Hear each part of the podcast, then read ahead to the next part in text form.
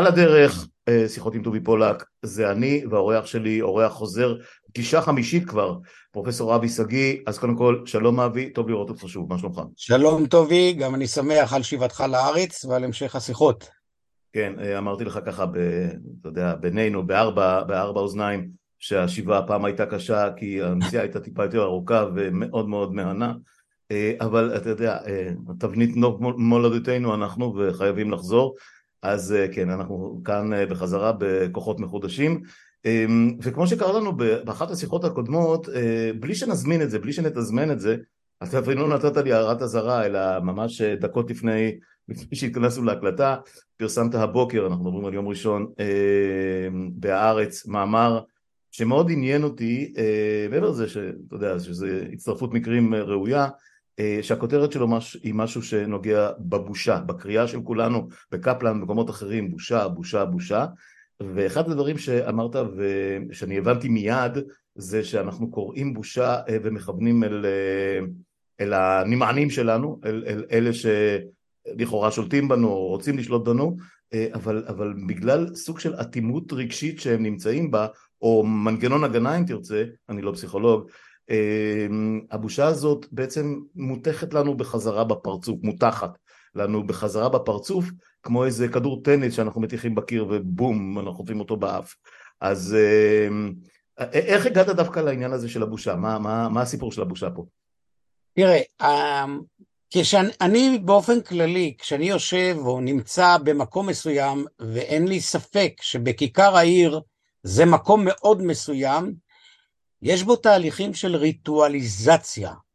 זאת אומרת, אם אתה תעבור מהפגנה אחת לזולתה, אתה תמצא את אותו סט של אירועים ושל אה, מנגינות ושירים, ואולי מה שלוכד את העין יותר מראש זה הצעקה שיוצאת מנהמת הלב, כמו בציור של מונק הצעקה, אה, בושה. Mm-hmm.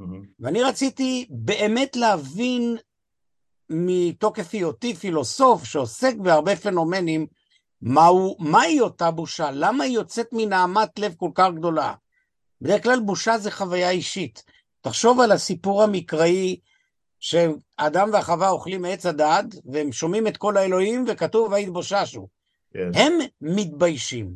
אבל פה, ההם, היינו השלטון לא מתבייש, ואנחנו צועקים בושה. מה היחס בין היעדר הקשב של השלטון למופע לבין צעקת הבושה? וזאת הייתה השאלה שהעמדתי כאן. כן, אמ, וזה, וזה התחבר מאוד לתחושה שלי שאנחנו, אמ, פעם הייתה, היה לי, כשהתחלתי את הפודקאסט הזה, אה, וזה משהו שהלך אחורה לבלוג שהיה לי פעם, כתב, קבעתי שאני מדבר אל הקיר, היה מין כותרת כזאת, טובי פולק מדבר אל הקיר, ואז, אה, ואז הפודקאסט התחיל בתור אה, טובי פולק ממשיך לדבר אל הקיר, אה, אפרופו, ש, שבעצם אנחנו מדברים בינינו לבין עצמנו, זה, זה, זה מוטיב שחוזר המון, בעיקר אם יורשה לי בחוגים שלי, אם, אם תרצה בשמאל, בשמאל הישראלי נניח היותר מתון, הליברלי, מצביעי מרץ כזה, מצביעי עבודה כזה, אה, שאנחנו, שאנחנו כל הזמן חושבים שאנחנו צודקים ואנחנו אה, אומרים זה לא יעשה וזה לא יעלה על הדעת וזה undone וזה not to, to be done וזה לא יכול להיות וזה מה פתאום וזה וזה וזה בושה וזה מביש והכל וכשאנחנו מסתכלים מסביב אין קול ואין עונה, אנחנו מדברים עם עצמנו ונדמה לי שהמחשנו את זה גם בעניין הזה. רק תיקון קטן, זה לא מפני שאין קול ואין עונה. Mm-hmm. היטיב לתאר את הסיטואציה שאתה מתאר עמוס עוז בפה ושם בארץ ישראל. מה עושה השמאל כשיש אירוע דרמטי, כך כותב עמוס עוז?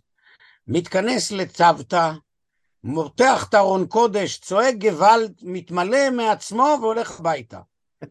השיח נכון. הישראלי הוא שיח מונולוגי. נכון. הוא לעולם לא שיח דיאלוגי. אתה יודע מה ההבדל הדרמטי בין שיח מונולוגי לשיח דיאלוגי? אני יכול לצטט לך את שייקי אופיר, אם אתה רוצה. לא, סטייקי אופיר זה ירדי. זה נהדר. כשאתה בא בעמדה דיאלוגית, אתה מסכן את עצמך. אתה רוצה להקשיב. כשאתה בא למו, בעמדה מונולוגית, אתה רוצה לומר.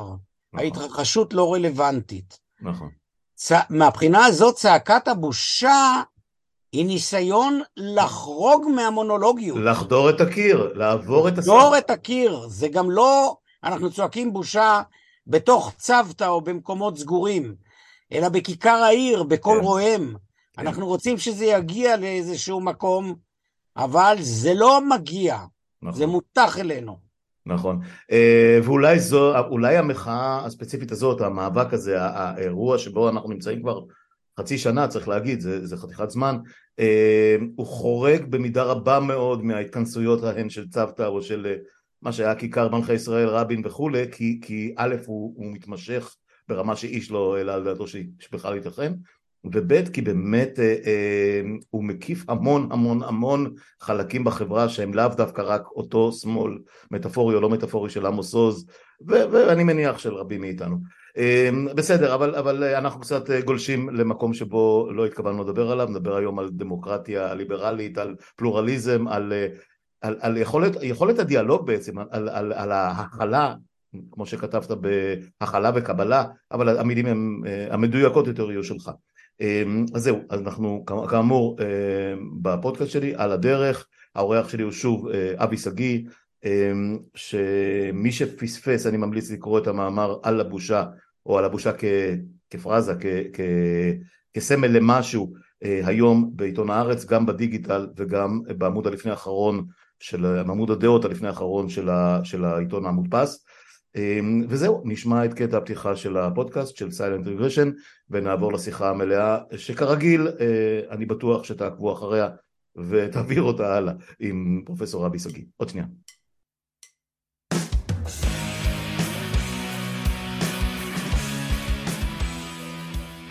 אז חזרנו, אה, כאמור איתי אבי שגיא ואני מאוד מאוד שמח על זה, אני רק אעיר שבאמת אה, אני, אני מאוד שמח שדרכנו הצטלבו אה, כי אה, מסתבר שיש לזה ביקוש, ביקוש מאוד מאוד יפה.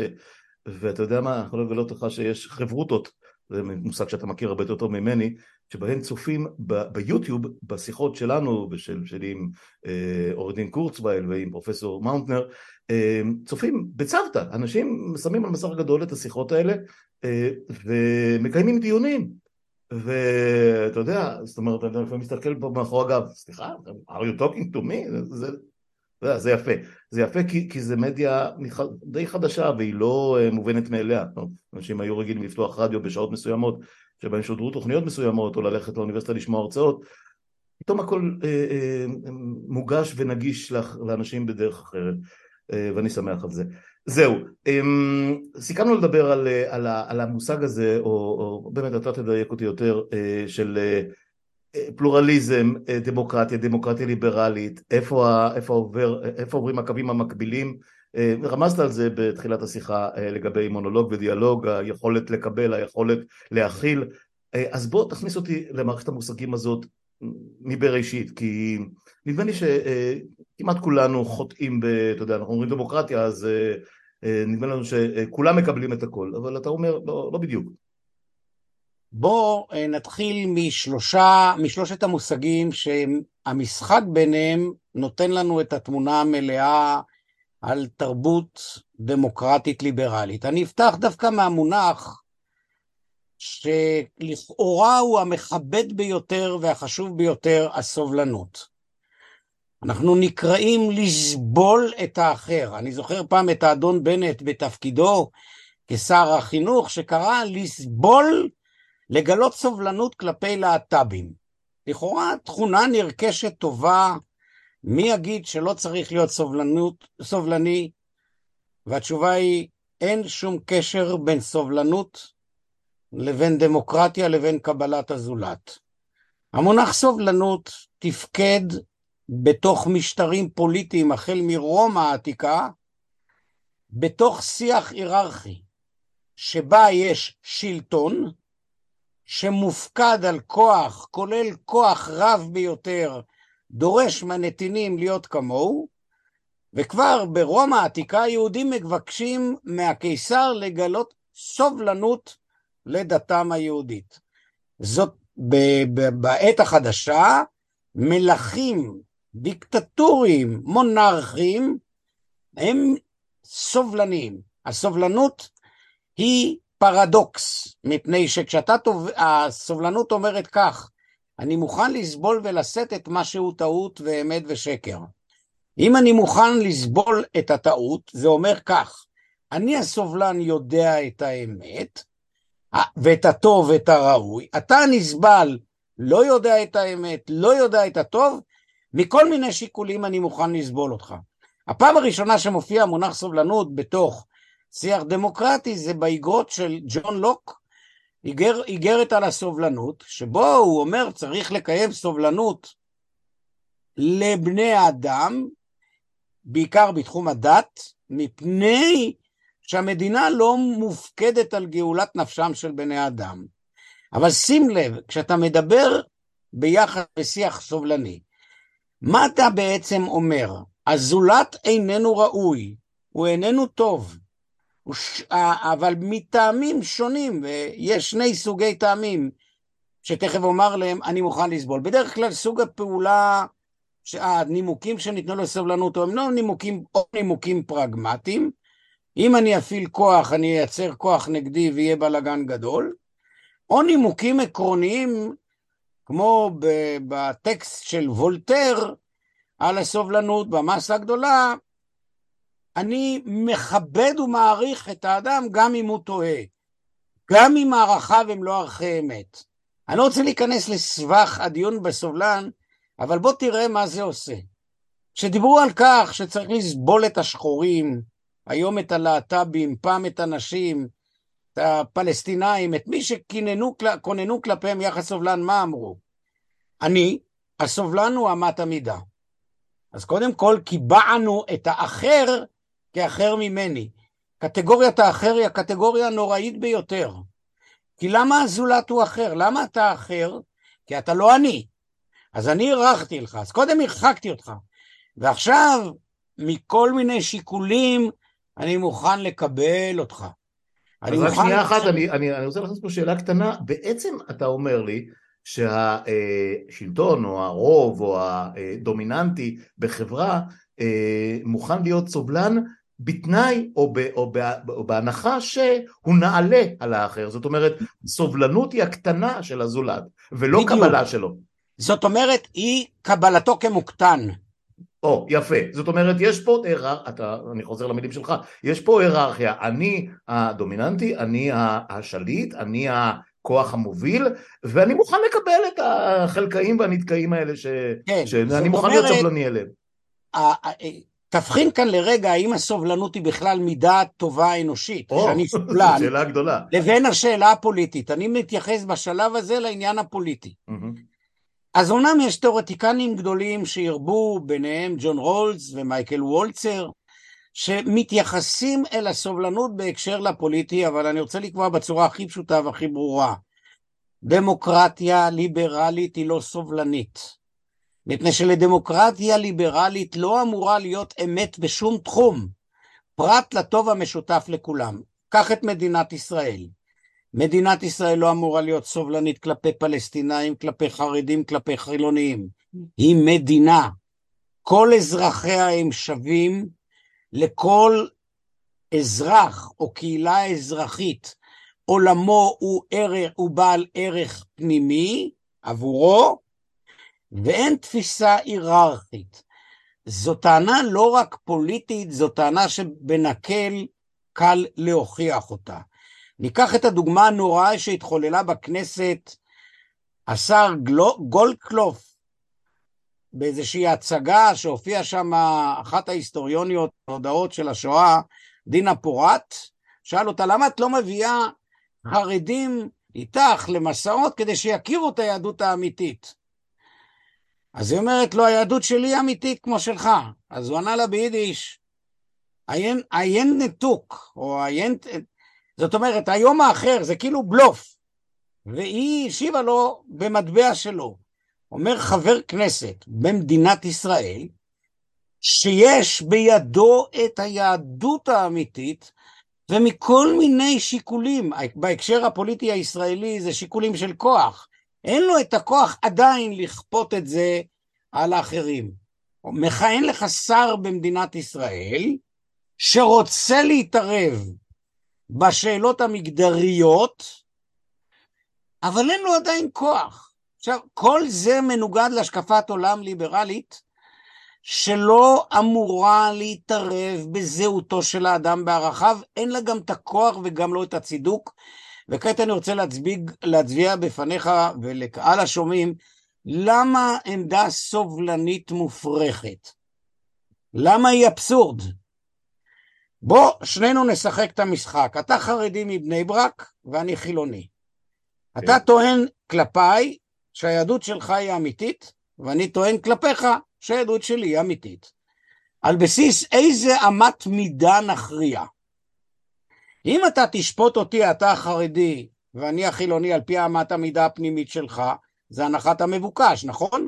אני לא יכול לשפוט את הזולת על פי עולמי שלי, mm-hmm. כי בעצם זו תפיסה נרקסיסטית, תפיסה לא מתקבלת על הדעת. אתה לא מוכיח שאני טועה רק מפני שאתה חושב אחרת. כיוון ש... אבל זה הבסיס, אבל זה הבסיס של, ה, של השקפת העולם של, של, של המחזירים בתשובה למיניהם. של אין ה... לי שום בעיה, זה יכול להיות גם הבסיס של החמורים לאכול, לאכול את הקציר. השאלה אם זה מוצדק או לא. אה, אוקיי. אנחנו מדברים לא מה שבני אדם אומרים, אלא אם ניתן להצדיק. איך אוקיי. אתה תראה שאני טועה? או איך אני אראה שאתה טועה? אם אני אראה שאני טועה על בסיס עולמי, אז זה לא יראה שאתה טועה, כי טועה זה צריך להיות טועה באמצעות עיקרון המשותף לשנינו. טועה אוניברסלית, מה שנקרא. כן. בדיוק. עיקרון חיצוני. אני צריך אמת מידה משותפת שעל פיה אתה ואני נוכל לומר, אהה, זה טעות. אהה, זה רוע. ברוב תחומי חיינו הערכים, שבהם יש ערכים לא תואמים, העולם הדתי נאמר מול העולם החילוני, אין אמת מידה משותפת חיצונית. כי אמת מידה משותפת חיצונית, בוא ניקח למשל, אתה החרדי תטען שאתה מוסרי יותר ממני החילוני. זו טענה אמפירית, נכון? בוא נבדוק. כן. האם באמת במהלך ההיסטוריה של הדתות והדת היהודית הטענה הזאת תקפה? גם אם זה היה נכון, מה שזה לא נכון, זה לא אומר כלום שהעמדה שלך היא אמיתית. אתן לך את הדוגמה הכי טובה. ברוסיה הסובייטית, בזמנו של סטלין, אחוז הגנבות פחת. זה לא מוכיח שהקומוניזם בהכרח צדק, אלא שהיה כוח. הטיעון הזה שאני מביא בפניכם, בפניך אומר בעצם שבתחום הערכי, למעט אתיקה, בתחומים מסוימים, אין אמת מידה משותפת שעל פי הנבחן. את הנכון ואת הלא נכון ואת הטוב ואת הרע. אתה מכונן את עולמך מתוך עולמך ומתוך מה שחשוב לך, ואני מתוך מה שחשוב לי, ואין בינינו יחס היררכי. הטיעון הזה בשביל הצופים והשומעים שלנו קרוי, אני אגיד את המילה באנגלית ואתרגם אותה לעברית, הטיעון מהאינקומנסורביליות. אינקומנסורביליות משמעו היעדר אמת מידה משותפת לבחינה. מה שהצבעתי בפניך זה שאין אמת מידה פנימית, ואמת מידה פנימית לא תקפה, ואמת מידה חיצונית היא אבסורדית. אתה יודע, אומרים לנו לא פעם, למשל, כשדתיים רוצים להוכיח, ואני מזכיר לך, אני עם האינקוויזיציה, יש לי כיפה כן, כן, אני לא שוכח. לאלה משומנו שלא ראו את זה, שידעו. ובכן, אומרים לנו שהדת היהודית שמרה על העם היהודי. זה אגב, אחד העמות קיבל את זה, הוא אמר יותר מששמר השבת על העם היהודי, השבת שמרה על העם היהודי. אבל זה דבר אבל. אם באמת הדת היהודית שמרה על העם היהודי, איך קרה הדבר שפתאום בבת אחת העם היהודי התפקר מאז המאה ה-18? התשובה היא שהטיעון הזה מבוסס על טעות עובדתית. הדת היהודית לא שמרה על העם היהודי, לעם היהודי, ליהודי לא הייתה אופציה. כל זמן שלא הייתה חברה ניטרלית שבה הוא יכול היה להיות אזרח מבלי למחויב לדת, לא היה אופציה לחיות. יהודי יכול היה להיות או יהודי או נוצרי. אז זה הדת שמרה, זה המבנה המוסדי שכלה בני אדם בתוך חברות נתונות וסגורות. אז כשבשיח פוליטי מעלים טענות ריקות, לא מבוססות, מקבלים גם תוצאה לא מבוססת. סובלנות כעמדה יסודית היא עמדה בלתי קבילה בתפיסת עולם דמוקרטית ליברלית שמניחה שתי הנחות יסודיות. א', לכל אדם יש ערך פנימי, וערך הפנימי של חייו מגולם בסגנון חיים הממשי שלו. ב', כל בני אדם וכל הקהילות שוות. המקום שבו נתעמת באמת זה על עקרונות יסוד של אתיקה. לא של סגנון חיים ולא של תרבות. לעתים נדע להכריע דילמות אתיות, ולעתים נצטרך להישאר במחלוקת. כך לדוגמת הדוגמה הבאה. יש ויכוח ער על זכות האישה להפיל בארצות הברית. אה, זה התחיל עוד באיטליה, זה התחיל בכנסייה הקתולית. בכל מקום בעולם, כולל כן, בישראל. באירלנד, כן, כן. עכשיו, כשאתה שואל את עצמך, איך מכריעים על פי זה? אלה אומרים הדתיים, העובר הוא יצור חי כי אלוהים וכולי וכולי וכולי, ואלה אומרים לא, זה גוף האישה. אלה מהשאלות שלא תמיד נדע להכריע בפניהם. ביצה ותרנגולת קלאסי. כן, כן, זאת אומרת, יהיו לנו ויכוחים, יהיו לנו מחלוקות. בוודאי שאם מדינה קיבלה על עצמה את השקפת העולם הליברלית, דבר אחד היא אמרה, אני לא יכולה לכפות על האישה להאמין באמונה הדתית. מנגד, היא לא יכולה גם לכפות על האדם המאמין לקבל אמונה חילונית. אבל אי אפשר לייסד סוג של הכרעות בתחום הזה. לעומת זאת, כך מנהג אחר, כמו מילת נשים. מילת נשים נעשית לנשים על ידי הייצוג שלהם, בדרך כלל נשים זקנות. זוהי פגיעה מתמשכת, סופית, מוחלטת, בחוויה המינית, כשהיא נעשית רק מפני שלגברים יש דימוי על נשים. אני מדבר על חלק מה... יש שיטות שונות של מילת נשים. יש מילת נשים שנשים עושות לעצמן, זו פעולה סימבולית בסומליה שהיא משהו אחר לגמרי. כואב לי, כואב לי לחשוב על זה אפילו, ולא רק לדבר על זה. אבל כשאתה אומר כואב לך לחשוב, תחשוב על הגנוקולוג, ואני שוחחתי לו, אחד מהם שבא לתקן את איברי המין. כן. של נשים שנפגעו, הוא לעולם לא יכול להחשיב להם את חוויית המין שלהם. בוודאי, בוודאי. מעבר לזה שזה הטלת מום לשם הטלת מום. בדיוק. ללא שום סיבה אחרת. גם על רצח בני אדם. זאת אומרת, התחום המוסרי מיסודו אוניברסלי. לעתים בגלל משתנים עובדתיים יהיו מחלוקת. כן. בהמתות חסד, הדתי אומר, גוף האדם שייך לאלוהים, אני לא יכול לפגוע בו. זה כבר לא אמירה כל כך מקובלת, אבל היא עדיין קיימת. בחילוני אומר, האדם שכלו ימיו, אז כלו ימיו. אז יהיו מחלוקות לעיתים, לא בגלל העיקרון, אלא בגלל נתונים עובדתיים, אבל יהיו נתונים עובדתיים שלא נקבל אותם אף פעם. כשהנאצים הכריזו, התירו לרצוח יהודים כי הם לא בני אדם, לא נקבל את זה. זאת אומרת, בתחום האתי הנטייה שלנו לאמונות ולהשקפות עולם האוניברסליות ומעוגנת. סלק הצידה את, ה, את היסוד האתי המשותף, ותיכנס לתוך סגנון החיים של בני אדם. מדינה דמוקרטית ליברלית שמאמינה ומצדיקה את חופש הפעולה ומעשה, לא זכאית להתערב בחייהם של בני אדם ולומר להם מה טוב ונכון. אם אני שומר מצוות, אז אני שומר מצוות כי אני שומר מצוות, כי זאת תרבותי, זו, זו תרצה אמונתי, זה השפה שלי. אוקיי. Okay. אבל מכאן לא נובע שאתה צריך לשמור מצוות. יפה. זאת אומרת, ואי אפשר להפוך אותך למי שהמדינה אמורה לגרום לו לשמור מצוות, כי הדת היהודית שמרה על העם, על העם היהודי. אז זה לא נכון גם היסטורית, היא לא שמרה, פשוט לא הייתה אופציה.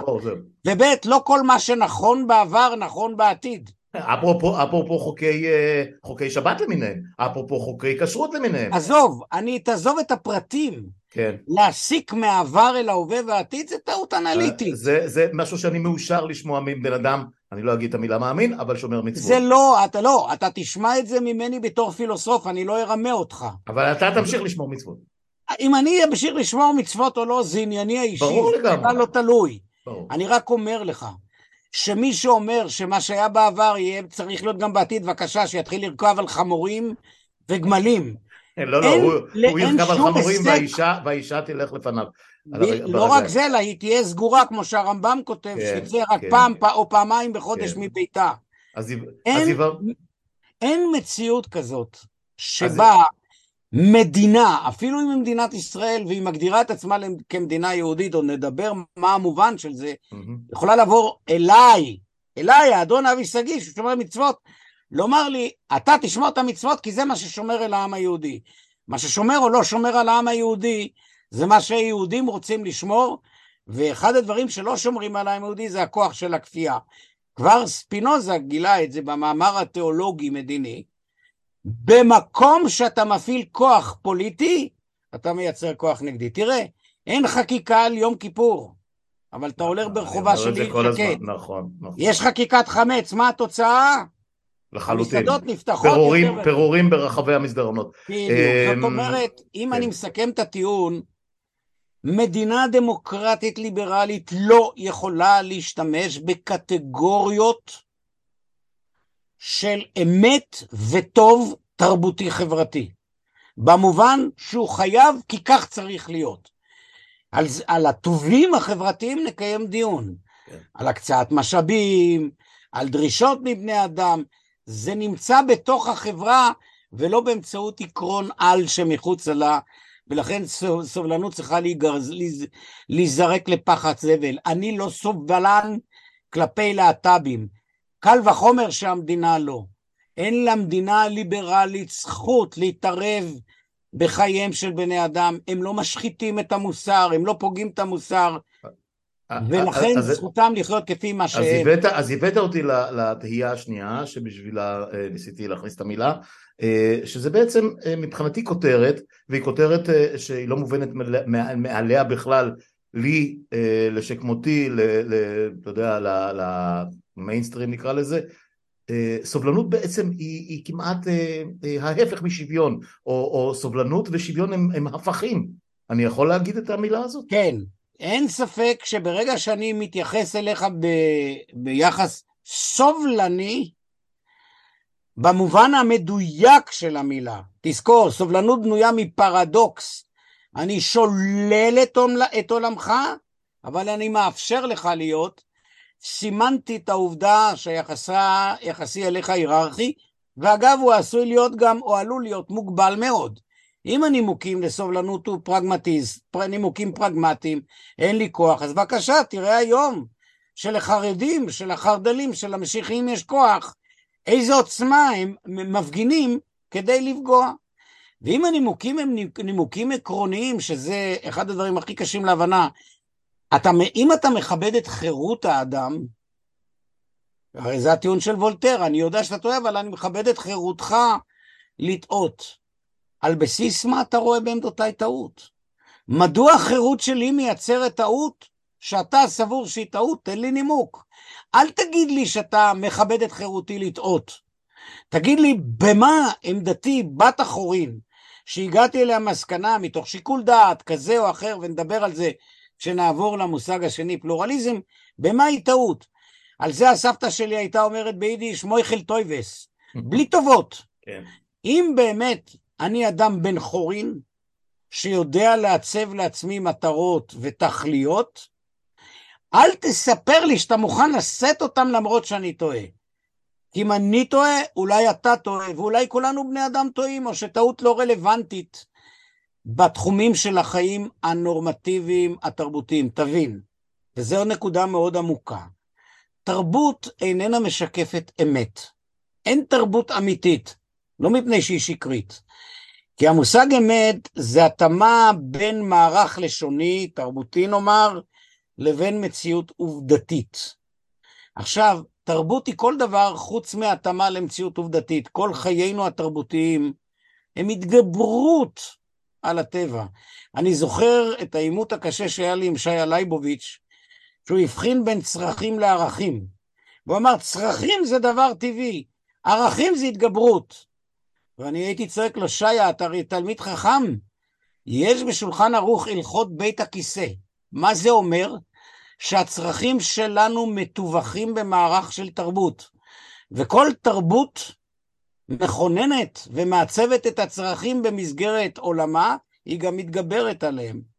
נניח שאני כיהודי שומר מצוות מרגיש דחה וצורך עצום לאכול חזיר, אומרת לי המסורת ההלכתית, עד כאן סטופ, תאכל כשר.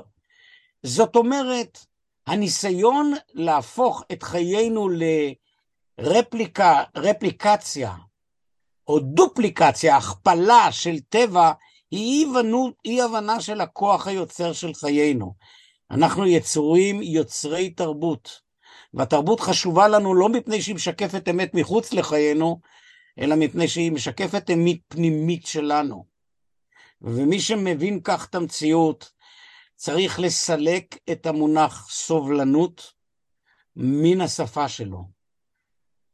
אה, כן, אני, אני מתחיל להבין, אני אומר, זה, אתה יודע, מסוג הדברים שאתה צריך להתחיל לחשוב עליהם אה, ברמה לינגוויסטית, זאת אומרת, השימוש בביטוי הזה שנראה תמיד מתקדם, פלורליסטי, אה, מכיל, מבין, כנראה שהוא שגוי. אה, שוב, אנחנו חוזרים פה לשגיאה ואמת...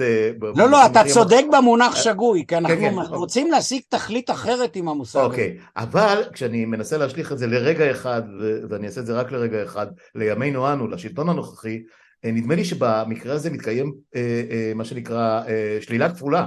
זאת אומרת מצד אחד הם לא סובלנים, הם, הם אפילו לא הם אפילו לא מכילים את השונה מהם להגדרתם, את, ה, את החורג מהקו שלהם, אבל הם גם בוודאי לא uh, מציעים לו שוויון. זאת אומרת, הם מסתכלים על זה גם, uh, על, לא עליי נניח, על הלהט"בים ועל הערבים ועל הפלסטינים ועל הגר בכלל ועל מסתננים, וואטאבר, uh, פליטים, uh, כבלתי שווים, כנחותים מהם, אה, אבל הם גם לא מגלים כלפיהם סובלנות, זאת אומרת, אה, אה, הם, הם, הם שוללים את עצם היותם כאלה מכל וכל מה שנקרא, שזה אולי, אתה יודע, קשה לי לחשוב על, יודע, הדוגמאות ההיסטוריות מחרידות אותי מדי בשביל, בשביל להתחיל אפילו להעלות אותם על דעתי. אתה יכול להעלות אותם, ואני רוצה לומר לך שעלית כאן על תקלה מובנית בתוך מושג הסובלנות. אם אני בסובלנות ריבון כלפי הנסבל, אני חושב כמו הלא סובלן, שזה טעות, שזה לא נכון, רק אני מוכן לסגת, בעצם אין לסובלן שום בקרה חיצונית על עולמו. אדם שמשוכנע שהאמת איתו, שהוא צודק in any case, שהוא יודע את הטוב, לעתים הוא יפעיל כגרטיס, כחסד, את הסובלנות, אבל מתי שהיא תתאים לו. תרבות סובלנית, בניגוד למה שנחשב, טובה הייתה בעידנים טרום ליברליים, טרום דמוקרטיים. היא לא, בתרבות הדמוקרטית היא גילוי של הרוע הטמון באדם, של הכוח שלו לשלוט. הרי תראה, אה, אה, סימון דה בבואר במין השני תיארה את התופעה הזאת כל כך יפה. השחורים, הנשים, היהודים סומנו כאחרים. מה פירוש? אנחנו אמת המידה, הלבנים, הלא יהודים, הגברים. אמת המידה של כל השאר. כעת בגודל חסדנו אנחנו מוכנים לתת להם, אבל אנחנו גם נתנה, נקבע את גבולות הנתינה. קח את מדינת ישראל, אתה לא צריך להגיע לשלטון הנוכחי. מדינת ישראל אמונה על חופש דת, זה חלק מהיסודות הכי עמוקים של משטר ליברלי. אני מודיע לך שאין חופש דת בישראל. למה? אם אני יהודי שומר תורה ומצוות, לא רוצה לקבל את סמכותה של הרבנות הראשית, שאין כזה חובה הלכתית. Mm-hmm. זה המצאה של הטורקים. המג'לס הטורקי הסמיך את ראש העדה הדתית, את הרבנים, לחוקק חוקים. אני לא מכיר בהם כראש העדה הדתית, ואני רוצה להינשא, מדינת ישראל לא מספקת לי את זה. היא מחייבת אותי אם אני רוצה להיפרד, חס וחלילה מאשתי האהובה, להיזקק להם. גבורה בקושי הצלחנו לארגן את זה. ביומיום של חיינו, מדינת ישראל מראה שאין בה חופש דת. אם אדם הוא קונסרבטיבי או רפורמי, אם גברת היא קונסרבטיבית או רפורמית, ולא רוצה להיכנס למקווה שיושבת שם בלנית, בלנית זו אותה אישה שמשגיחה על הטובלות, שבודקת אותן, שעושה מעשה של אונס, אין איזה הגדרה אחרת, מדינת ישראל לא נותנת להם. מדינת ישראל הכריזה שהכותל, הנכס של העם היהודי, הוא מרחב אורתודוקסי. אז איפה יש פה חופש דת? כל זה אפשרי מפני שמדינת ישראל, כמו רבות מהמדינות הדמוקרטיות, מקיימות דמוקרטיה פורמלית מבלי הפנמת עומק של מושג הדמוקרטיה ומתהדרות בסובלנות. איש לא עושה טובה ללהט"בים שהוא מגונן על זכותם להפגין. כי איש לא הסמיך את המדינה לשפוט אותם, יש לה רק בדבר אחד מדינה מוסמכת לשפוט, שבני אדם מפרים חוק. וצריך גם להדגיש, לא כל חוק, יש חוקים שהם בלתי חוקיים בעליל. אם מחר בבוקר מדינת ישראל תחוקק חוק נגד להט"בים, היא תחוקק חוק שהוא בלתי חוקתי. ואז יהיה חובה להפר אותו. אנחנו מתקרבים לרגע הזה. כן. סובלנות לא תחלץ את העסק. אם אני מסכם את הדיון, סובלנות היא מין מידה טובה של שלטון. משיקוליו הפנימיים, ג'ון לוק אמר שלשלטון אסור להתערב בחיים הדתיים כי גאולת נפשו של האדם לא הופקדה בידי השלטון. הוא אמר את זה מפני שהוא היה אנגליקני.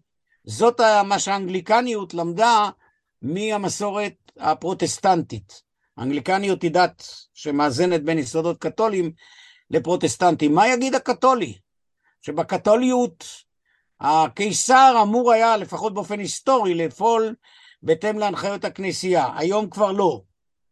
תאר לך מצב שבו במדינת ישראל חלק מאותו ציבור דתי חרד"לי היה קונה את השלטון. הוא היה מפתח אולי יחס של סובלנות משיקולים פרגמטיים.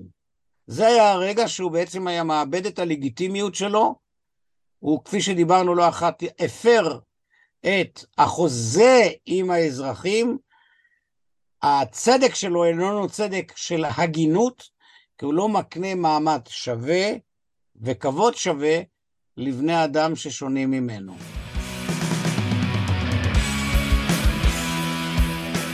כן, שזה, אה, שזאת אתנחתא אה, מעולה, כי זה לוקח אותנו ממש באופן אה, חלק וטבעי לחלק השני שהתכוונו לדבר עליו, שזה, אם תרשה לי להכניס את הסדר, זה דמוקרטיה ופלורליזם, יכול להיות שאתה רוצה להציג את זה אחרת, אולי פלורליזם וחברה דמוקרטית, כי לכאורה אנחנו מתהדרים בהיותנו דמוקרטיה. אני לא יודע עד כמה אנחנו פלורליסטים, אבל לצורך העניין אה, אימצנו עצמנו לפחות כדרך, כדרך דיבור, כ-sort of speech, שאנחנו נולד, נולדנו מגילת העצמאות, חברה דמוקרטית, על בסיס החלטת האו"ם וכולי וכולי וכולי וכולי. בפועל, כבר דיברנו על זה לא פעם ולא פעמיים, אנחנו דמוקרטיה מאוד uh, רעועה, זאת אומרת, uh, uh, חלקים לא מעטים מהדבר הזה שהייתי, שאתה היית אולי מציין כמרכיבים הכרחיים בחברה דמוקרטית, לא בדיוק מתקיימים פה. כאילו אנחנו החלקנו הרבה מאוד קמטים בדרך בשביל, בשביל איכשהו לשרוד פה או, או לשלוט על, ה, על, ה, על האחרים. אז בוא, קח את זה מפה. בוא נבחין לצורך הדיון, ואני אומר את זה בצורה המשותפת, אני מדבר על מדינת ישראל בגבולות 67. אני לרגע רוצה להניח בצד, גם הכיבוש. אם זה קשה לי, את שאלת הכיבוש, צריך יהיה לטפל בה ואני אשמח לשוחח עליה. כן. לא אשמח בכיבוש, אלא ברור. מתוך עצב עמוק בכיבוש אשמח להאיר את הבעיה. ברור לגמרי שמדינה דמוקרטית ליברלית היא המרחב שבו פלורליזם יכול לשגשג. הוא יכול לשגשג מפני שהמדינה הדמוקרטית ליברלית מבטיחה את זכויות היסוד של האדם לפ... לחופש הדיבור וחופש המעשה. עכשיו בואו נבין מהי השקפת עולם פלורליסטית. אני מבחין כאן בהקשר הזה בשני סוגי פלורליזם. בעקבות מיל, ג'ון סטיוארט מיל בספרו על החירות וממשיכיו. יש מה שנקרא פלורליזם חז... חלש, זאת אומרת שכל העמדות נמצאות באותו מצב פוטנציאלי להיות אמת. אני מנהל איתך שיחה במסגרת חופש הדעות, טוען מיל, זאת הדרך לגילוי האמת. מיל מצביע היסטורית שבגלל חופש הדעות סילקנו מתוכנו הרבה מאוד דברים. העבדות, הוא מדבר באנגליה בזמנו כבר, העבדות היא כמובן לא חוקית. הוא מדבר על כך שיש צורך לשחרר נשים משעבוד. יש לו אסיי גדול מתוך הבאמת מרשים בעמוק על שיעבוד אנשים. תחשוב לעצמך שהוא היה חבר פרלמנט, פחות או יותר המקבילה של אריה דרעי ודומיו בפרלמנט הבריטי. כך אנחנו לומדים. אבל זה לא נותן את התמונה השלמה על פלורליזם. הפלורליזם החלש, הוא אומר, בסוף יש אמת, רק אנחנו עוד לא הגענו אליה. קארל פופר, הפילוסוף החשוב, אומר, כן, הדרך להתקרב אל האמת זה על ידי סילוק הטעויות. אנחנו עושים את זה בתנועה ארוכה ואינסופית. אבל יש דברים שהם האמת לא רלוונטיים לפניהם, רמזתי לזה קודם. פלורליזם חזק זו הכרה בכך שלעולם ערכים ופרקטיקות יש ערך פנימי של מי שמקיים אותם. מי שחי במסגרת עולם כזו או אחרת, וזה חשוב לו, הפלורליסט מכיר בכך שזה חשוב לו. זאת אומרת, כשאני פלורליסט, זה לא אומר שאין לי עמדות והעדפות משל עצמי, אבל אני מכיר בכך שכמו שלי יש העדפות משל עצמי, גם לך יש. המקום היחידי שבו פלורליזם יכול לשגשג, זה המדינה הדמוקרטית ליברלית. עכשיו אומר לך דבר הרבה יותר רציני וקיצוני. המקום הידי, היחידי שבו חברות שמרניות, לא פלורליסטיות, יכולות לשגשג, כמו חרדים, זה במסגרת מרחב דמוקרטי ליברלי, שמאפשר להם לחיות את עולמם כל עוד הם לא פוגעים בזולתם. אני לא צריך לדרוש מהחרדית כתב הנאמנות שלו לפלורליזם. או לא, בדרך כלל רובם לא יקבלו את זה, אני מכיר חרדים ביהדות וקתולים ופרוטסטנטים מאוד חרדים לאמונתם שהם כן פלורליסטים. אגב, ליבוביץ' היה דוגמה לזה, אחת העבודות שלי, מאמר שעוד ראה אותו בחייו, הוא לא הספיק לראות אותו בפרצוף, שהיה ליבוביץ' פלורליסט בעל כוחו. הוא חשב שיש רק את היהדות שהוא מאמין בה, אבל הערך שהוא הקנה לה היא העובדה שהוא מאמין בה. אבל אם זה הערך היחידי, אז אין לך שום טענה נגדית למי שלא מאמין. פרט לזה שזה לא עולמך. עכשיו, כשמתנגשות בעיקר בתחום הדתי אידיאולוגיות נוקשות, שלמדינה אין עניין לפרק אותם. תזכור, המדינה הליברלית דמוקרטית לא מציבה לנגד עיניה דגם של אדם אידיאלי, של יהודי אידיאלי. מדינת ישראל, עוד נדבר על זה, היא מדינה של יהודים, לא מדינת היהדות. כן. היא לא יכולה להיות את זה, כי כן. ברגע שתעשה את זה, היא מחקה את כל יסודות האמנה האזרחית. אה, אה, כבר דיברנו על זה, זה... כן, זה, אלה הם דברים שהם ברורים. כן. עכשיו, עולה השאלה על הפרק, אז מהבחינה הזאת פלורליזם יכול לצמוח ולשגשג רק במשטר דמוקרטי ליברלי, ואני מדגיש את המילה ליברלית. היינו משטר שאמון על ערכי יסוד של כבוד האדם, של הוגנות, של חירות, של הכרה בשונות, וכל הדברים, אני לא מדבר באחרות, אלא בשונות, זה משהו אחר לגמרי מאחרות. אתה שונה ממני ואני שונה ממך, אבל לא אתה ולא אני, לא אחרים. בספרות היהודית אחר הוא שמו של אלישע בן אבויה שיצא מדת ישראל, אני לא אוהב להשתמש בביטוי הזה אף פעם. כעת, מה קורה במצב כמו במדינת ישראל, שעמדה לא פלורליסטית עומדת מול עמדה פלורליסטית? איך, מיד, איך פותרים קונפליקטים? האם, שוב, כפי שדיברנו קודם, אי אפשר לפתור את הקונפליקט בין חרדים וחרד"לים לבין שאר העולם באמצעות משהו פנימי. הם לא יודעים משהו על המציאות יותר ממך וממני, גם אם הם טוענים זאת. וגם אין להם את הזכות להכיל את הקריטריונים הפנימיים שלהם לתוך חיינו המשותפים. אז דרך אחת לפתור את הבעיה זה הדרך של מדינת ישראל בסגנון הנוכחי של ראש הממשלה וחבר שותפיו, זה הפעלת כוח, הם ניסו ללכת בכוח. וכמו שספינוזה, דיברנו על כך, נתקל היא... בכוח נגדי. נתקל בכוח הנגדי. איך אפשר לכונות מבנה, אם אני אשתמש בספרו של ג'ון רולס, של צדק כהגינות? התשובה היא, גם הפלורליסט וגם הלא פלורליסט חייבים לאמץ קריטריון על חיצוני שהוא לא חתום על עמדה אידיאולוגית פלורליסטית, חרדי לא אמור פתאום להגיד, היהדות שלך היא כמו היהדות שלי, אני לא מצפה את זה ממנו.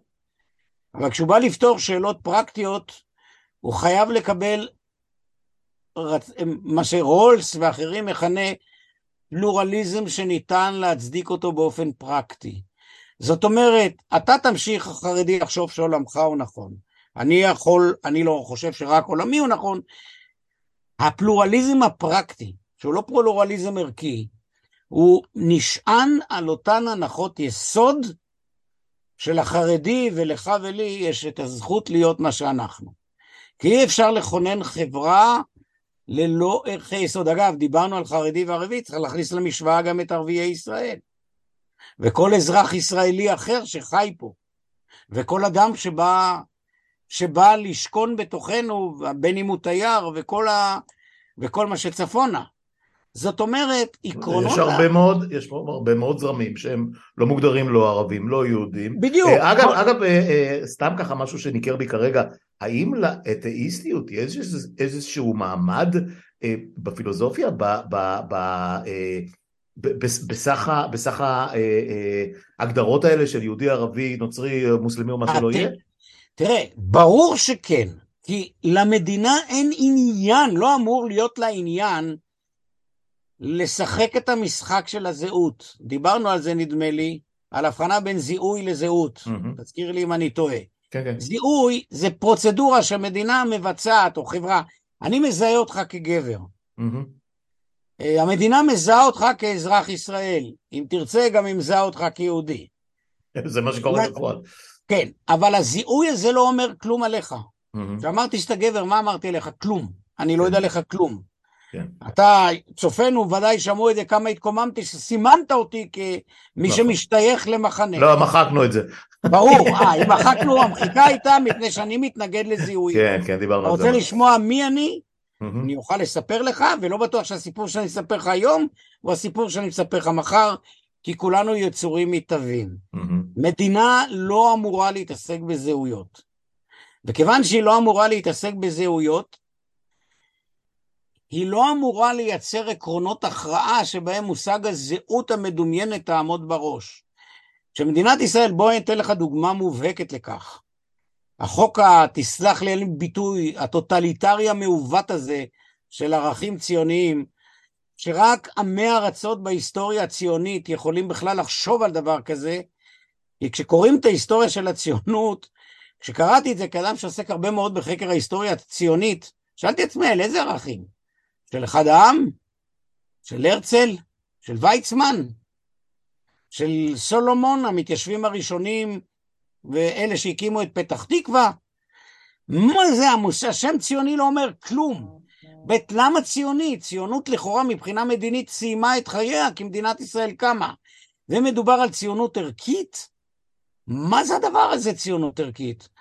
הרי זה מכבסת מילים לתעדוף יהודים, לפגיעה באחרים, וכשאדון אה, יאיר לפיד הגן על זה בתואנה שגם הדרוזים הם אחינו לנשק, הוא הוסיף חטא על פשע, כי זה גם כן לא משתנה רלוונטי. אזרחי מדינת ישראל, זיהוים הוא כאזרחים. זהותם מעניינם והמדינה אמורה לטפח את זה. כשבאים להכריע במצבי קונפליקט, ויסלחו לי כל מחוקקי החוק הזה, הפחד מחיים עם ערבים שקול בדיוק לפחד של חרדים לחיות עם חילונים ושל חילונים עם חרדים. לשמחתי הרבה מעולם לא חוויתי את הפחד הזה, קרוב לארבעים וכמה שנים מחיי חייתי עם חרדים, לא קרה לי כלום, לא צמחו לי אוזניים ולא זנב, וטובי חבריי הם ערבים, ולא נדבק בי איזה כתם, להפך, רק שמחה מהחיים המשותפים, מהשונות, מההעשרה. והנה לך, והנה לך ממש לפני, מה, שלושה ארבעה ימים, יצא המרצע מהשק, ואדון יריב לוין, שר המשפטים שאמור לשמור או, או, או, או להקפיד על קיום חוקי המדינה הדמוקרטית לכאורה, אמ, פשוט אמר את הדברים, אה, אתה יודע, אה, היי כלישנא, אה, הוא לא רוצה, הוא רוצה שופטים שיבינו שערבים קונים בתים ליד אבי שגיא וליד טובי גולן. נכון. זה, לא, זה לא יאמן הדבר הזה. זה, זה יאמן מאוד. זה יאמן מאוד. אתה יודע מה זה מלמד אותנו מחדש? שבכל אדם, ואני מניח שבחייו האישיים הוא אדם הגון, אין לי סיבה להניח... אני לא מניח ככה, אבל בסדר. לא יודע, אני, לצורך הדיון. כן. בכל אדם תמונה מפלצת. כי כבר המקרא מעיד כי יצר לב האדם רע מנעוריו, ובלשון חכמינו משננער ממעי אמו. המפלצות קיימות. חלק מצורת הארגון התרבותית חברתית פוליטית כפי שאריסטו לימד אותנו. אנחנו חיה פוליטית כי אנחנו מתהווים ונעשים במפגש עם בני אדם אחרים. עיקרון הצידוק של פתרון קונפליקטים הוא ההכרה בכך.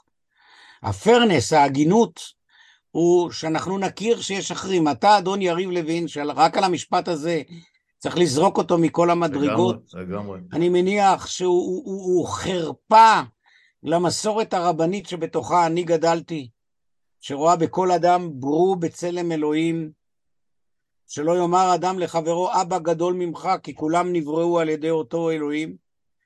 אין, את הדברים האלה מלמדים אותנו מחדש עד כמה כשחסר תשתית ערכית שמאפשרת, שהיא חייבת להכיל בתוכה לא פלורליזם כהשקפת עולם, זה אין לחרדים וגם אין ציפייה, אבל פלורליזם כטכניקת פתרון, שמאזנת בין האינטרסים השונים, שאת חלקם היא דוחה וחלקם היא מקבלת. אם אין לאדם את זה, ואם האדם שולט, את, שולט על ברז החוק ורואה אותו כיסוד מניפולטיבי, אזי משתחררת המפלצת. המפלצת הזאת השתחררה כבר, אנחנו כן. רואים אותה.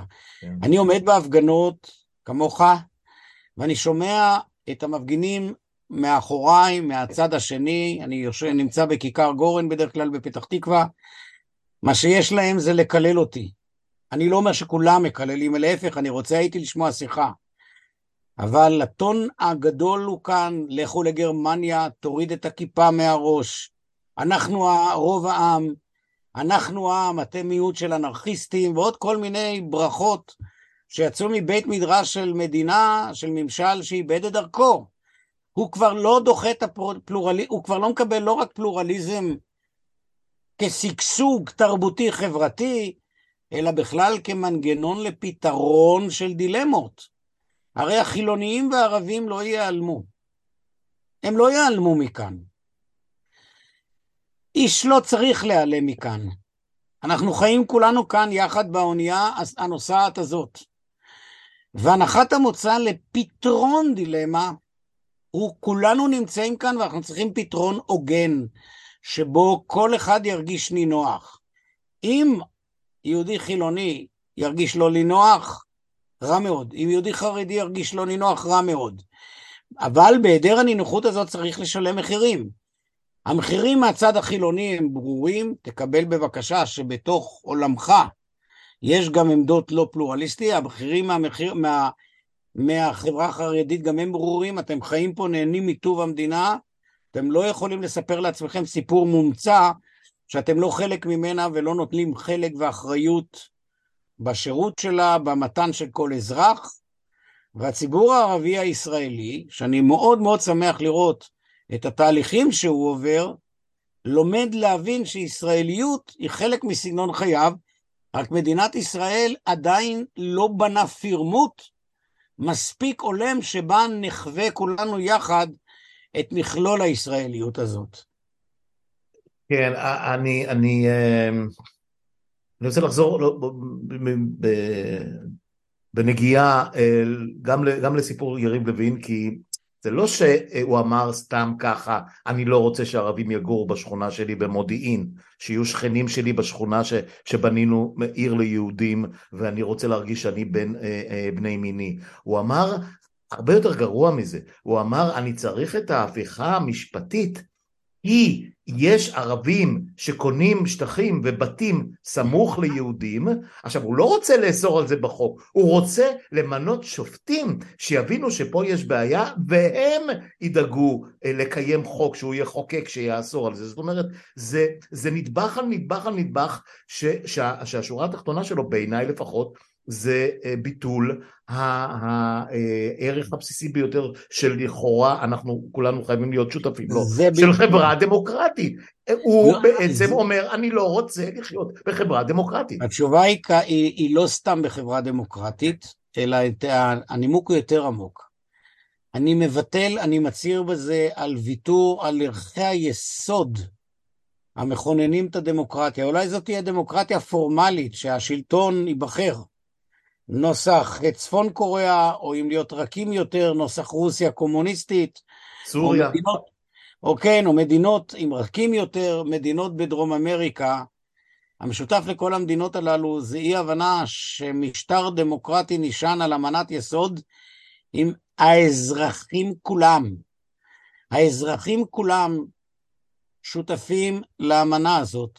יהודים, ערבים, חילונים, דתיים, בני בלי דת, וכל מי שהוא אזרח במדינת ישראל. כעת, יהיו דילמות. דילמות זה נשמת אפו של הקיום האנושי. אי אפשר לתאר את הקיום האנושי כמו שמלכת הלבבות באליס בארץ הפלאות רוצה, שלכולם הראש יהיה מהוקצע. זה גם לא מעניין. אין טעם לחיות בחברה שבה בני אדם משעתקים בחברה, מש... בחברה משובטת אם תרצה. בדיוק. אנחנו נהנים מהשונות, אנחנו שמחים בשונות, אנחנו לומדים ומתפתחים, מבינים גם את תודעת עצמנו במה אנחנו שונים, לומדים דברים אחרים ומשתנים. בני אדם הם יצורים דינמיים. מי, שמבטר, מי שמבקש לוותר את הסתירות, מבקש להמית את החיים האנושיים. מדינה ליברלית דמוקרטית מאפשרת את זה. מאפשרת את הצמיחה ואת השגשוג ואת הסתירה. אני לא רוצה לשמוע, אף אדם אומר לי, אני רוצה לחסום ערבים, אזרחי ישראל, מלגור במקום כלשהו. כי מי שיחסום את הערבים, יחסום את החרדים, יחסום את החילוניים, ובסופו של דבר יטיל את כולם לארץ גזרה. אדם צריך לחיות במדינה דמוקרטית ליברלית מתוך תחושה שהאפשרויות כולן פתוחות בפניו. אנחנו נצטרך לשאול במה המדינה יהודית. זו שאלה לגיטימית. היא יהודית לא במובן שיש לה יהדות, אלא שמתאפשר פה במדינת ישראל לייצר מרחב ציבורי יהודי שהוא מאוד חשוב. זה מרחב של דוברי עברית, זה מרחב, חלק מדוברי העברית הם יהודים, חלקם לא יהודים, חלק הם ישראלים, כי האומה הישראלית הולכת ונבנית. בתוך האומה הישראלית יש חלק ערבים, חלק דרוזים, חלק חרדים. מותר לנו להיות שותפים עם זולתנו, גם אם זה לא שותפות במכלול האתוסים והמיתוסים. תשמע, אני לא שותף במכלול המיתוסים של סבי הגדול. הוא היה יהודי ששמר תורה ומצוות כחרדי, אני לא חרדי, נו אז מה? היה אגב ציוני גדול, הוא היה נשיא מזרחי בארצו, אבל, וקמה להגיע לישראל, וביאליק הייתה אהבת חייו, mm-hmm. אבל היה יהודי חרדי. אבל היהודי החרדי הזה תמיד היה נוהג לומר, כשביתו היה פתוח אחרי השואה, אני לא רואה חרדי דתי, אני רואה בני אדם. זאת אומרת, מותר לכבד את השונות, להכיר בשונות ולכבד אותה, ושיטת משטר דמוקרטית ליברלית, כאשר היא מאבדת את הכוח לכבד את השונות, היא נכנסת לקוראלס שבעקבותיו התפוצצות הרוע. תזכור שאחד הדברים שלימד אותנו סטניסלב לם, שמוכר יותר כסופר של מדע בדיוני, בספרו המופלא פרובוקציה, שהרוע מתחפש למוסרי. ולובש את לשון החוג. להבדיל אלף אלפי הבדלות, גם הנאצים השתמשו בחוקים כדי להרוג יהודים. החוק הוא לא חזות הכל. אם החוק לא נשען על ערכי יסוד, מוסריים, הומניסטיים, ליברליים, שמכבדים בני אדם, מכבדים את השונות, אנחנו נגיע רחוק. ללא פלורליזם,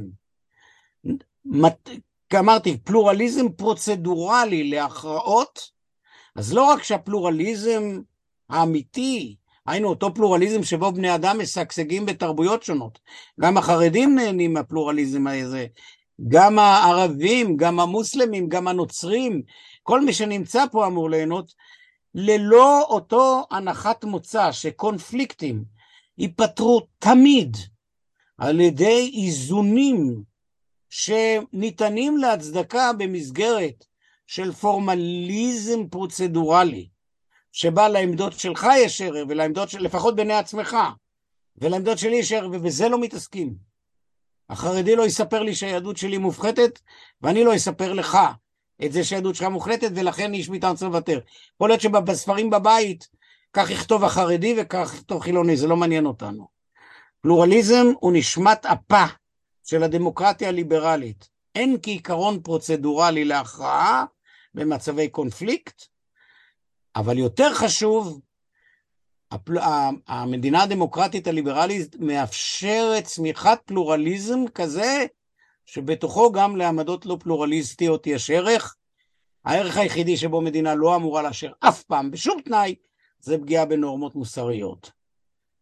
כן, אה, אנחנו כבר קרובים לסיום, אה, ושתי הערות קטנות אה, שככה צצו בדעתי בכמה דקות האחרונות. אחד, אנחנו מתגוללים, אני לפחות, אני יכול לדבר בשם עצמי, על השלטון החדש, על השלטון הנוכחי המאוד מאוד כוחני, מאוד לא פלורליסטי, לא מקבל, לא שוויוני, אם תרצה לא דמוקרטי, אבל אפרופו נניח אה, ענייני הערבים, קרקעות, בניין ערים, אה, הרחבת יישובים, בניית יישובים חדשים וכולי, ואפשר לחזור לקרן היסוד ולקרן הקיימת וכן הלאה והלאה שקיימים במידה רבה מאוד עד היום מבחינת הנורמות האלה.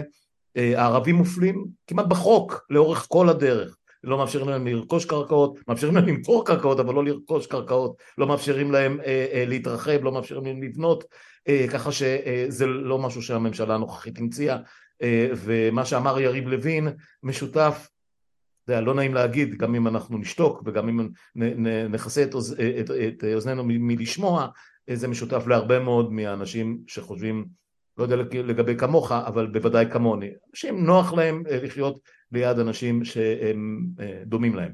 אני לא בטוח שאתה צודק. אני, אני ככה מכיר לא, את האנשים שאני... לא, אני חושב שהסיפור הוא יותר מורכב.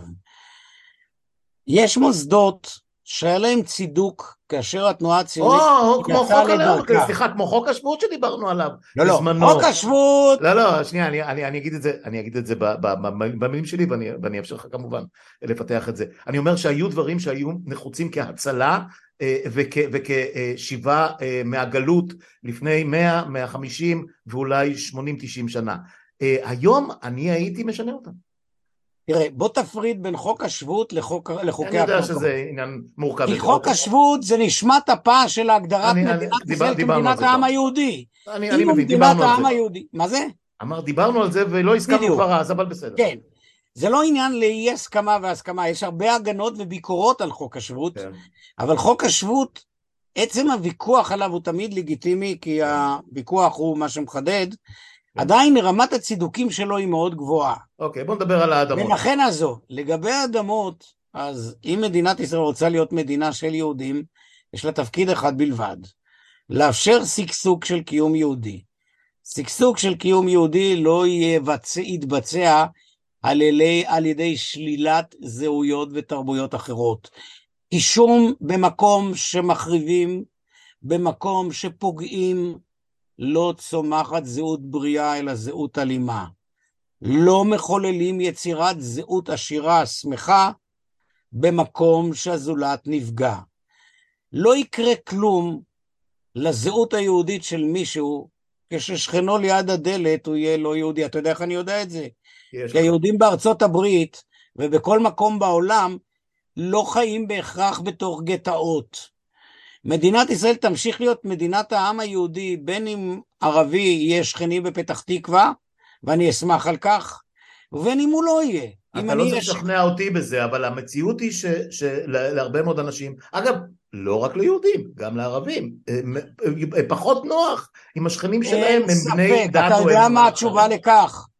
דמוקרטיה איננה שיטת משטר מושלמת. הדמוקרטיה האמפירית, היו הרבה עוולות, כשאתה סוקר את המשטרים הדמוקרטיים שהיו קיימים ותוקנו, כמו בחירת נשים, יש מדינות כמו שווייץ, נכון, שנות ה-60, כן, נכון. בדיוק.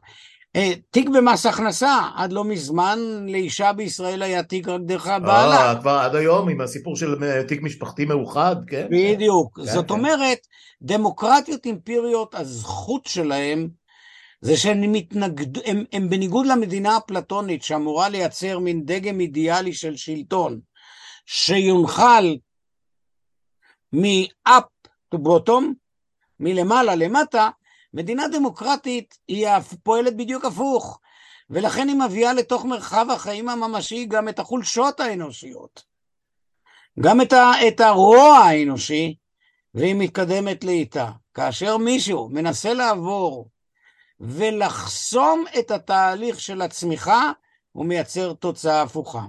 כאשר מנסים לבצע הנדסה חברתית, ואני לא פעם אומר את זה לחבריי מאגף הליברלים, אל תהנדסו את החברה החרדית, כי תגרמו לסגירותה. בואו תראו את התהליכים שהיא עוברת, ואין חברה חרדית אחת, ותראו את תהליכים כמו אקדמיזציה, יציאת נשים לעבודה, יציאת גברים לעבודה, שימוש בשפה אה, אה, אה, אה, של שפת זכויות. ג'ון רולס עמד על זה.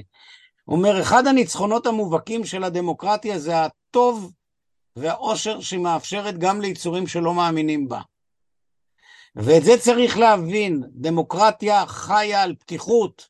דמוקרטיה היא תפיסת עולם שיש בה אמון עמוק באדם, בכל אדם, גם בשונה ממני. דמוקרטיה לא נועדה לחנך. ביבי ולא גנץ או לפיד הם מחנכי הדור. הם לא נביאי הדור, הם לא יודעים בגרם יותר ממה שאתה ואני יודעים, לרוב, אם תרשה לי, פחות מאיתנו. קצת פחות, כן. כן, קצת פחות. כן. ולכן, כדי לשמר מדינה דמוקרטית ליברלית תוססת, הביקורת צריכה לצמוח. חופש הדיבור עד לקצה העליון שלו צריך להיות, למעט במצב אחד, וזה אני מחזיר לימינו, כאשר מי שרוצה לשבש את יסודות הדמוקרטיה מבקש ליהנות מחופש הדיבור, הוא לא יקבל את זכות הדיבור. רוטמן לא יקבל את זכות הדיבור באוניברסיטת תל אביב, כי אוניברסיטת תל אביב, הקמפוס שלה זה לא אקס טריטוריה בירח, זה אותו אדם שמאיים על ערכי היסוד הוא לא של הקיום הדמוקרטי ושל האקדמיה. אז, אז זה חוזר, אז זה חוזר, וזה מביא אותי לגמרי למילה, לשורה התחתונה שלי, וכמובן שאני אאפשר לך לסיים. אה, נדמה לי שגם הממשלה הנוכחית וגם חלק משמעותי, אני לא רוצה להגיד רוב, זה כנראה לא רוב, אבל חלק משמעותי דרמטי, אחוזים כבדים מהחברה הישראלית על, על אה, ענפיה השונים, לא, דמוקרטיה היא לא משאת חייו ונפשו. הם, הם מבחינתם שלא אמר את זה אדלסון, בתנ"ך המילה דמוקרטיה לא מוזכרת. אתה מכיר בטח את הייחוס הזה. אמ, מבחינת רוטמן ולוין ורבים מהליכוד היום, הליכוד היום, לא הליכוד שהיה, לא הליכוד של בגין, הליכוד בגרסה הנוכחית שלו, אמ, כמובן המפלגות אמ, החרד"ליות, אם זה לצורך העניין ש"ס או הציונות הדתית החדשה או איך שהם קוראים לעצמם וגם, וגם במידה כזאת או אחרת החרדים למרות שהם יכולים לפרוח ולפעול אך ורק בדמוקרטיה כפי שאתה הגדרת את זה ובצדק. אה, תשמע אני, אנחנו לוקחים כמובן מאליו את זה שאנחנו חיים בחברה דמוקרטית שצריכה להישאר דמוקרטית אבל בפועל רבים מאיתנו, שכנים שלנו, אה, אנשים שאנחנו מפגינים נגדם או לפעמים, אתה יודע, אתה יכול להתפלל איתם ואני יכול אה, לא לעבוד איתם. אה, דמוקרטיה, nice to have, לא הכרח. איך אתה מתייחס לזה? קודם כל אני רוצה לומר לך שאחד הדברים בדמוקרטיה זה שאתה לא צריך להיות מוטרד משיטת המשטר הזאת. זאת אומרת, חלק מהשגשוג בחיים דמוקרטיים זה שאתה לא חי בחרדה קיומית. זה בילט אין, זה חלק מהעניין. זה בילט אין לעובדה שאתה אני תוכל... אני מבין את זה. זאת אומרת, לדמוקרטיה אין הגנות חיצוניות, והיא לא זקוקה להגנות חיצוניות, היא יכולה לפרק את עצמה לדעת. ההגנה היחידה שיש לדמוקרטיה זה אנחנו האזרחים. וכאן אני כן רוצה להעיר משהו מאוד עמוק. חלק מהטוב של מדינת ישראל, שאנשים חווים אותו, הוביל לכך שבמשך עשרות שנים לא מתקיים במדינת ישראל חינוך לאזרחות. מה זה חינוך לאזרחות? אני לא רוצה לעמוד בשורה ולהגיד עכשיו נחנך אתכם כאזרחים. אין במערכת החינוך, הממלכתית, הדתית, ודאי החרד"לית, הכרה בכך שלהיות אזרח מחייב מינימום של מודעות למשמעות העניין הזה. הטוב שזכינו בו בקיומה של מדינה כל כך מיוחדת עומד לנו בעוכרינו. חזרנו בטיול, אשתי ואנוכי, מאחד הערים הנפלאות בעולם, אתה גם אוהב את יוון, אני יודע, מעיר שנקראת נפט פליו, בפלופ... באזור הפולופונז, mm-hmm. במכונית לידינו ישבו בני אדם ודיווחו על האוכל. כמה האוכל בישראל, שוב, ביוון היא ארץ של אוכל מאוד מיוחד, הרבה יותר טוב. והיה לי רגע של נחת, הנה אנשים נהנים מטוב הארץ הזאת בלב הבלגן, ולא חושבים לרגע, רגע, רגע, רגע, הטוב הזה הוא לא מובן מאליו. אבל זה הנקודה שאתה רוצה, אתה, אתה רוצה לחיות בעולם שאתה לא בלילה מאוים, כמו במשטר טוטליטרי, שכל רגע יפרצו לך את הבית. יפרצו לך לבית ויאסרו אותך. ואנחנו הולכים ומתרחקים מזה, סליחה. כן, התנאי לחיים כאלה שבו אתה חי בביטחון זה שיהיה חינוך לדמוקרטיות, שהתרבות הזאת תושרש, שלא נעמוד ונשמע בכיכר האם העם החליט כי רוב העם בחר בשלטון, שזה טעות אנליטית. העם הוא לא מי שנבחר לשלטון. לשלטון האזרחים כולם קבעו שיש סמכות לרוב, לרוב, לנהל את המדינה, אבל בכפוף לערכי היסוד של המדינה. זה שיעור ראשון בדמוקרטיה, הם לא שמעו אותו. מדינת ישראל ויתרה על אזרחות, לדעתי במודע, מפני שהתעסקה יתר על המידה בנושא של יהדותה. היא הייתה מוטרדת, אני, נדמה לי שסיפרתי כאן, תתקן אותי כבר, אני לא זוכר מה סיפרתי ומה לא. ערכתי ספר עם חברים מני מאוטנר, סיפרתי את הסיפור. זה זכרו של רוזנצבי, כן. כן, אז הרעיון שמדינת ישראל היא מדינה יהודית ודמוקרטית, ולא דמוקרטית ויהודית, הנה לך באבחת חרב. כן. אם היא מדינה יהודית ודמוקרטית, בוא נשקיע ביהדות. רגע, ומה עם ההשקעה בדמוקרטיות? איפה תלמיד ותלמידה בבית הספר לומדים את יסודות המשטר הדמוקרטי הליברלי? מה שבצרפת נושמים כשמגיעים למבנה העיר, כל, כל מקום מוסדי מדיני, יש את הסיסמה חירות, שוויון ואחווה. מה שבארצות הברית לומדים כי הפטריוט האמריקאיות היא פטריוטיות אזרחית. העם האמריקאי מחונן מסביב לאזרחות הזאת. מה שבאנגליה לומדים, כי בכל זאת 400 שנת דמוקרטיה, קרוב פחות או יותר, בכל זאת משאירה חותם.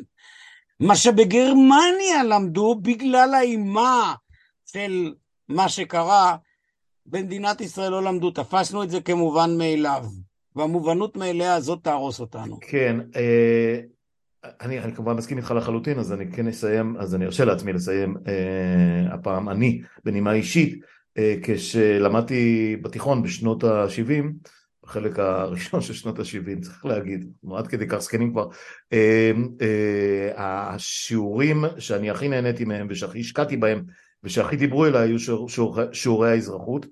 אמ, ושיעורי החברה, היה דבר כזה פעם, שיעור חברה, שבה עסקנו באזרחות ובמבנה המשטר ובזכויות אדם וכולי וכולי, אבל אני חייב לציין, שנכון שזה היה במסגרת אה, לוח, ה, כן, אה, מערכת השעות, אבל אם לא היה המורה שהיה אז אה, המורה שלי לאזרחות, ספק אם הייתי נוצק בדרך שבה נוצקתי בסופו של דבר, זה עניין אחד, וכמובן שאחרי ש... הלכתי לצבא וחזרתי והכל, הלכתי ללמוד מדע המדינה שזה להמשיך באותו עיסוק ב, ב, ב, במסגרת אקדמית, אה, חשבתי להמשיך לקריירה אקדמית אבל אני עצלן מדי כנראה אז אה, לא עשיתי את זה, ו... אבל, אבל כן בעיתונות זה מה שאני עוסק ובוודאי בפרויקט הספציפי הזה כבר אה, שנתיים, עוד מעט זה שנתיים, אני עוסק בזה כמעט יום ולילה.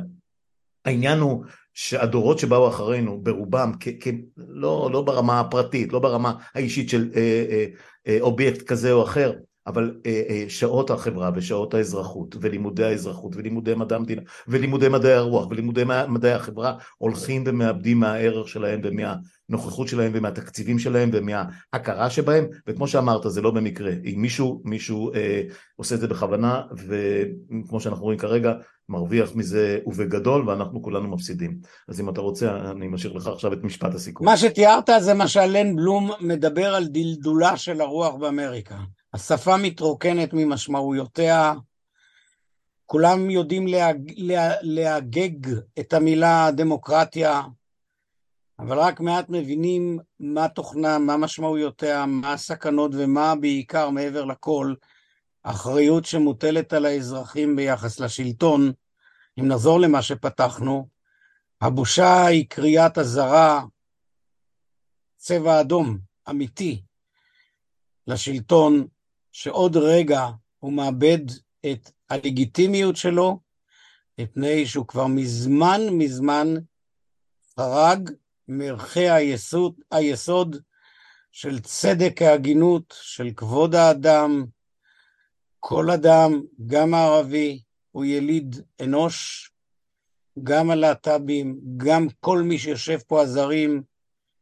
השלטון הזה מסוכן לחיים הדמוקרטיים, הוא מרוקן אותם ממשמעותם. כן, אי אפשר לסיים בנקודה חותכת יותר. תודה על השיחה הזאת, אבי. זה היה מרחיב אופקים כמו תמיד, אבל גם נוגע ברבדים הכי עמוקים. לא רוצה להישמע רק שנים מדי, אבל כן, זה, זה, זה בנפשנו לגמרי. אז נתראה בפעם השישית או השביעית, או כמה שזה עוד ייקח. אני שמח מאוד שהתכנסנו שוב, ותודה, תודה שבאת. תודה לצופים כולם. להתראות.